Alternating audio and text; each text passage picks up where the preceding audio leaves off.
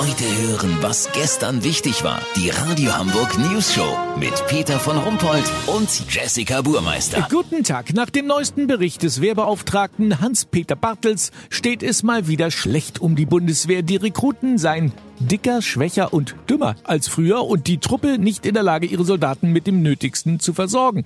Viele Ausrüstungsteile würden erst europaweit ausgeschrieben und seien nach Jahren erst erhältlich. Der Wehrbeauftragte fordert mehr Ausrüstung von der Stange. Olli Hansen, was heißt denn das? Das bedeutet, dass nicht jedes Teil extra für die Bundeswehr designt werden muss. Ein Beispiel. Die Entwicklung der langen Unterhose Polarfuchs T12Y-4A hat zwölf Jahre gedauert. Das Modell wurde in Portugal designt, in Deutschland nach ISO 9000 zertifiziert und in China genäht. Entwicklungskosten 4 Millionen Euro. Stückpreis 37,60 Euro.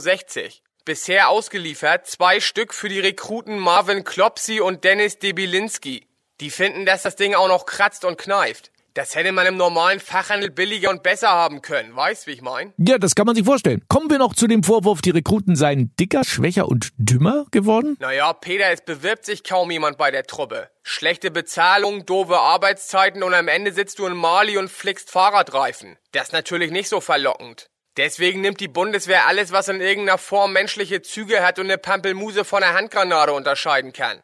Lass so machen, wenn die neue Klarsichthülle für Einstellungstests KH 127, die 1984 in Auftrag gegeben wurde, noch im Januar 2020 verfügbar ist, melde ich mich noch morgen. Habt ihr das exklusiv, okay? Ja, natürlich. Aber eine, eine letzte Frage noch, Olli. Ja. Wann gab es denn mal einen Bericht, der der deutschen Truppe eine sehr gute Wehrfähigkeit bescheinigt hat? Das habe ich mal recherchiert. Das war am 31. August 1939. Ach so, ja, ich vergaß.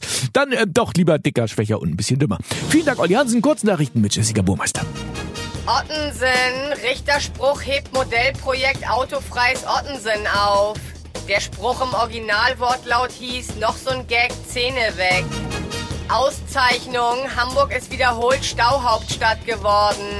Besonders gewürdigt wurde in diesem Zusammenhang die Höhenkontrolle im Elbtunnel. Gesundheit, Olivenöle der Güteklasse Naiv Extra sind zwar sehr dumm, aber gesund. Das Wetter. Das Wetter wurde Ihnen präsentiert von Neuenhäuser Schlierentee aus der Mume der Dörrschliere. Wirkt wohltuend, verwirrend und beißhemmend. Das war's von uns. Wir hören uns morgen wieder. Bleiben Sie doof. Wir sind es schon.